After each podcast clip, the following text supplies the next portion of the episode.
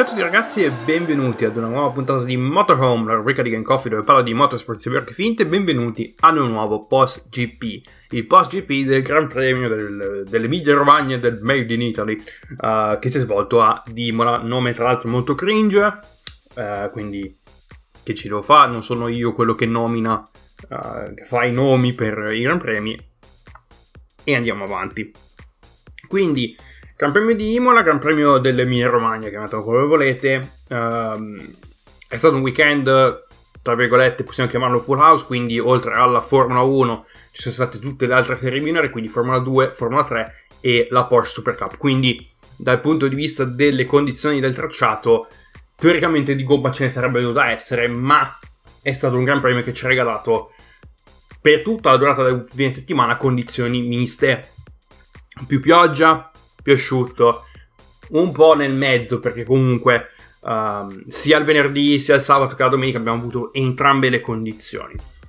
Quindi partiamo subito dalla, da, diciamo, andiamo in pompa magna, partiamo subito e questo è stato anche il primo Gran Premio uh, con il format della sprint. Quindi facciamo un piccolo recap per chi si fosse, sintonizz- si fosse sintonizzato in questo momento e non sapesse di cosa stiamo parlando, uh, il formato sprint è stato un formato che hanno introdotto l'anno scorso, nel 2021, per rendere il tutto un pochino più frizzante, per mescolare un po' le carte in tavola in certi circuiti.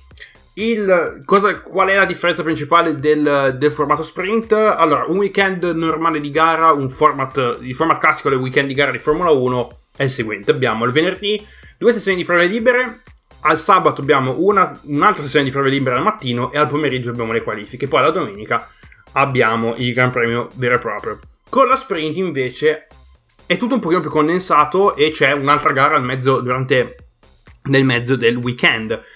Allora, abbiamo il venerdì, abbiamo una sessione di prove libere e subito alla sera le qualifiche.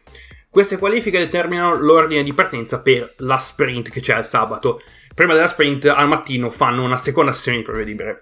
Alla sprint è una gara di circa 100 km, quindi uh, molto, diciamo, è una gara piuttosto uh, veloce, piuttosto, diciamo, dritta al punto.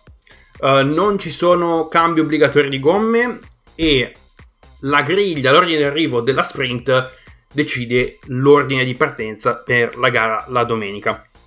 L'anno scorso solamente i primi tre eh, ricevevano punti uh, per, uh, per, la sprint, durante la sprint, invece quest'anno il format è cambiato leggermente, i primi otto alla sprint, i primi otto, i primi otto um, dell'ordine d'arrivo della sprint al sabato ricevono punti.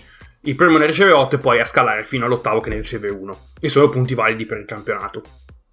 Quindi Um, e ho notato anche questa cosa qui. Uh, l'ho vista scritta, se non sbaglio, quando all'inizio della, del, della sprint, uh, quando spiegavano un po' come funzionava tutto il coso.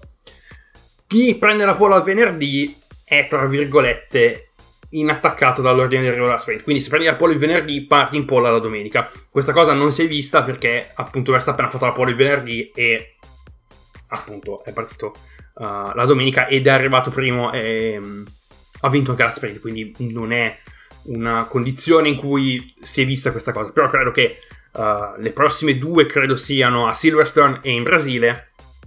Vediamo un po' lì come sarà la situazione.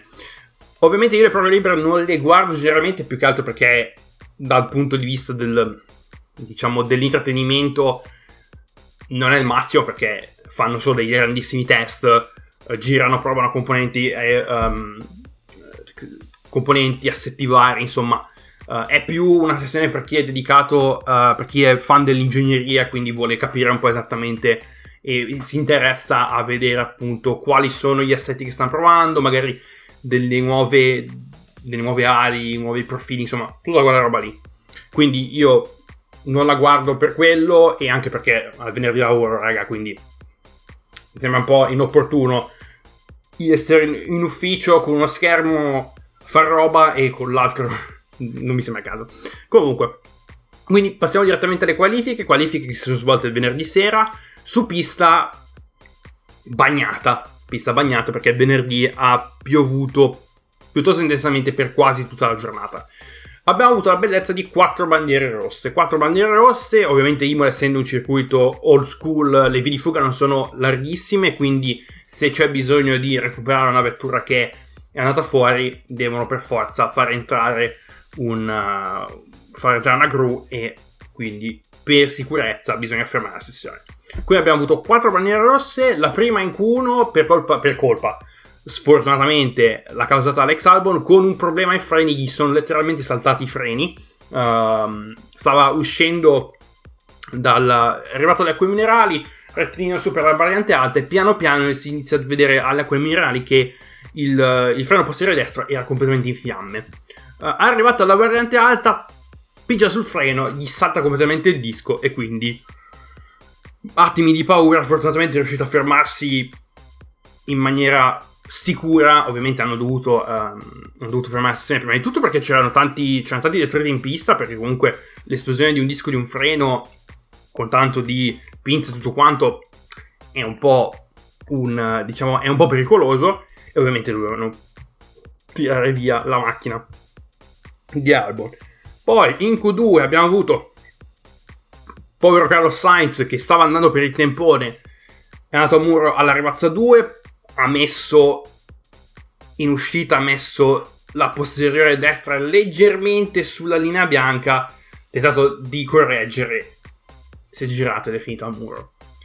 In Q3 abbiamo avuto due bandiere rosse, la prima per colpa di Kevin Magnussen che è uscito alle acque minerali ma è riuscito a mantenere uh, l'auto accesa, ha fatto un po' di manovra ed è riuscito ad uscire dal, uh, dal, diciamo, uscire dalla, dalle vie di fuga, non era in ghiaia per un pelo, ma la via di fuga aveva, quel, um, aveva una, una, specie di strada di stazione di servizio dove appunto è riuscito a avere un pochino più di angolo di sterzo e giocarsela un pochino per ripartire e rientrare in pista poi a 38 secondi dalla fine Norris esce in testa coda dalle acque minerali e gli si è spenta la macchina quindi hanno dovuto fermare completamente la sessione. Verstappen era in pole per la sprint e Leclerc subito dietro.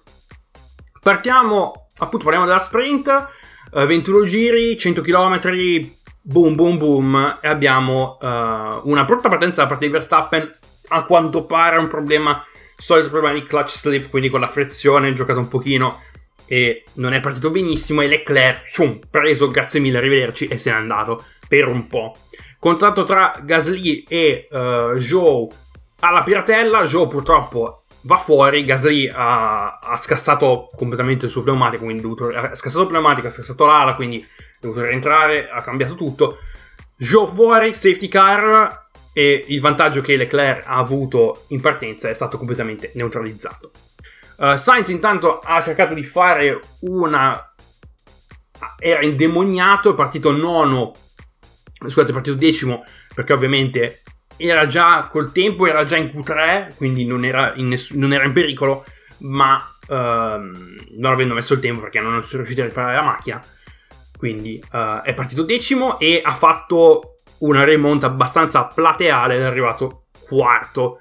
E Verstappen è riuscito a recuperare Leclerc al ventesimo giro, probabilmente problemi di, problemi di, diciamo, di, uh, di, di degrado delle gomme, diciamo, consumo delle gomme che hanno costretto appunto Leclerc a cedere il passo e a praticamente lasciarlo andare, lasciare andare Verstappen e quindi Verstappen si è preso la pole, anzi ha vinto la sprint perché era già in pole in teoria e si va la domenica.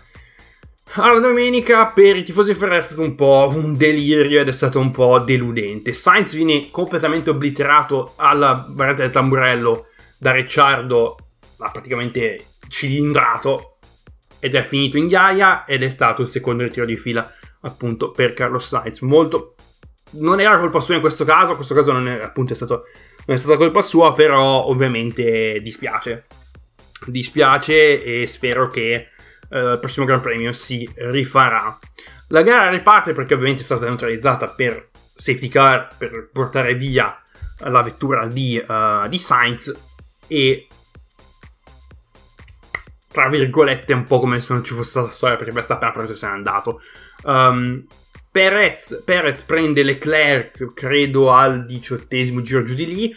Sono partiti tutti con gomma intermedia perché il circuito era un po' bagnato, un po' asciutto, si stava formando una linea, uh, una linea di, diciamo, una linea asciutta, ma ovviamente c'erano alcuni punti in cui non si stava formando e quindi era più, era diciamo più, più sicuro avere le, le, le, intermedie piuttosto che passare direttamente alle slick. Uh, al diciottesimo giro, scusate, si passa direttamente dalle intermedie alle medie perché il circuito era praticamente asciutto, almeno la linea, la linea di gara era già, la traiettoria di gara era già completamente asciutta, quindi passava anche quello. Uh, e quindi tutti praticamente rientrano per prendersi per, uh, per passare dalle intermedie alle medie.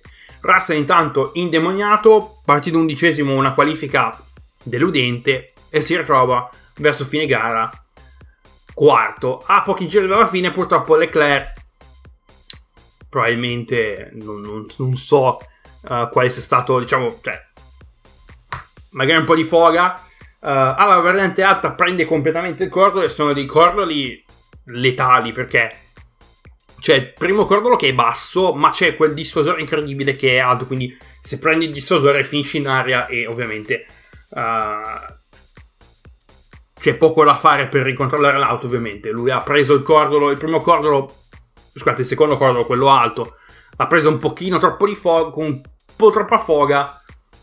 L'auto è andata in aria quando è atterrata è andato in testa coda ed è finito a muro. Finito a muro però è riuscito a tranquillamente a riprendere ovviamente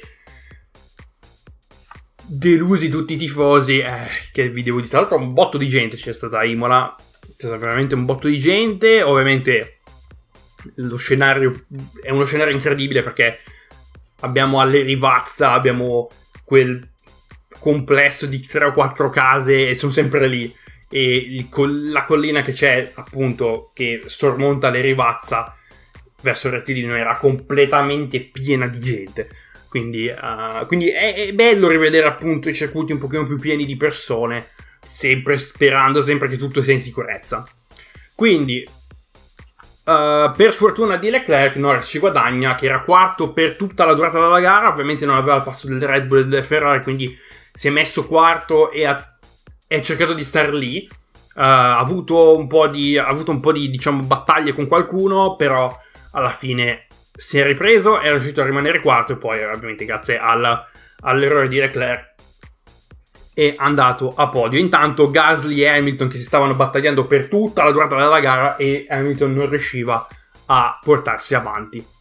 Quindi abbiamo Russell da undicesimo quarto, Magnussen a punti, ottavo, bella gara, Tsunoda a punti, sesto, ottimo risultato e abbiamo appunto Lando Norris che si prende un terzo posto, secondo ter- il secondo e terzo posto di fila ad Imola, quindi pista sculata per lui. Quindi passiamo ai vincitori e perdenti, vincitore ovviamente Red Bull con una 1-2 con una doppietta fenomenale. Per, eh, Verstappen è stato in formissima per tutta la durata del weekend. Perez ha avuto qualche problema, ma si è, riuscito, è riuscito a rifarsi e si è visto con il passo che aveva. Um, questa, passo che aveva domenica. Norris eh, lo posso mettere tra i vincitori perché comunque non aveva il passo delle, uh, delle Red Bull e magari delle Ferrari, ma ha dimostrato che comunque uh, sa capitolare su sui risultati degli altri, che è una cosa che bisogna fare. Uh, Tsunoda e Russell ovviamente per me sono dei vincitori perché Tsunoda uh, è, primo, è, la prima gara a punti quest'anno e Russell da undicesimo a quarto ha dimostrato che comunque il ce l'hai. Credo che la V13 della Mercedes sia diciamo più tarata verso il suo stile di guida, quindi riesce a estrarre molto di più dalla vettura rispetto a Lewis Hamilton, che è nella categoria dei perdenti, un weekend completamente da dimenticare per il sette volte campione del mondo, uh, quattordicesimo in, um, in, uh, in qualifica, non si è mosso nella sprint ed è arrivato quattordicesimo anche in gara, quindi veramente un weekend completamente da dimenticare. Carlos Sainz e Charles Leclerc purtroppo sono i perdenti anche uh, di, di, di, questa gara. Uh, Carlos Sainz ovviamente perdente due volte di fila, questa volta non per colpa sua, però purtroppo lo devo mettere lo devo mettere nei perdenti perché è stato primo non classificato. Leclerc, quell'errore purtroppo gli è costato un podio. È costato un podio e uh, Daniel Ricciardo sicuramente tra i perdenti perché ha avuto un lapsus in, uh, diciamo, in, in, giudicare esattamente uh, le metriche, quindi è finito praticamente addosso a Sainz e, ed è stato un po' colpa sua e mi dispiace. Uh, mi dispiace anche per, per Danny Rick perché comunque a Melbourne l'auto era buona e poteva fare qualcosa, però oggi a Imola, cioè scusate, ieri a Imola non è proprio stato il massimo. Quindi per questo post GP è tutto. Io vi ringrazio per l'ascolto e prossimo post GP tra due settimane e sarà una prima volta per tutti perché andiamo a Miami, andiamo all'Hard Stadium. Uh, gara completamente, ovviamente, gara a degli orari improponibili. Credo che sia mezzanotte o alle 11 di sera. Non credo che la guarderò. Almeno non credo che la guarderò in diretta perché lunedì devo lavorare. Ma credo che la recupererò in differita su F1 TV. Quindi non aspettatevi un post GP tra settimane perché preferisco farli quando guardo le gare in diretta. Se non le guardo in diretta, meglio che mi sto zitto. E quindi io vi ringrazio per l'ascolto e noi ci sentiamo tra due giorni, mercoledì, con una nuova puntata di Game Coffee. E se non ve ne frega assolutamente niente di Game Coffee, noi poi ci sentiamo tra due settimane con un nuovo post GP. No, scusate, ci sentiamo tra un mese effettivamente perché Miami, c'è Miami e poi c'è Monte Carlo. E per il Gran Premio di Monaco volevo fare qualcosa di diverso perché generalmente, e anche quest'anno sarà la stessa cosa, il Gran Premio di Monaco e la Indy 500 saranno nello stesso giorno, quindi vi prometto che vi guarderò entrambi. La 500 miglia di Indianapolis non è ad un orario imper- in completamente illegale, inizia alle 7, quindi è ancora in una sfera oraria decente, quindi me la posso guardare tranquillamente. E vi farò un resoconto di entrambi. Quindi uh, avremo un mega post GP uh, eh, con il Gran di Monte Carlo e la Indy 500. Quindi, se volete saperne di più, sono qua. Grazie a tutti, ci sentiamo mercoledì o quando volete. Fate i bravi e a presto. Ciao!